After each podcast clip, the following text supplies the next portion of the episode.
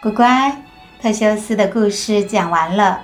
不过呀，特修斯还是常常出现在我们的日常生活中哦。最近呢，阿姨刚好看到一个词，叫做“特修斯之船”。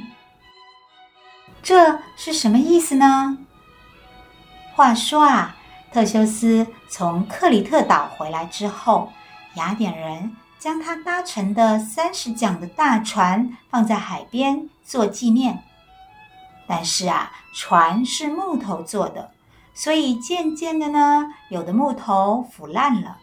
于是啊，人们就把腐坏的木头换成新的木头，这样来保持船体原来的模样。一年又一年，船身每一根木头都全部被换过了。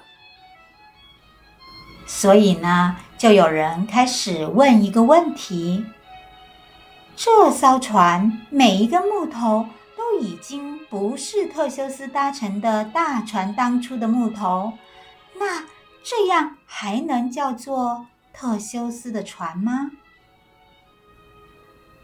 这个啊，就是哲学上一个很有名的问题哦，就叫做特修斯之船。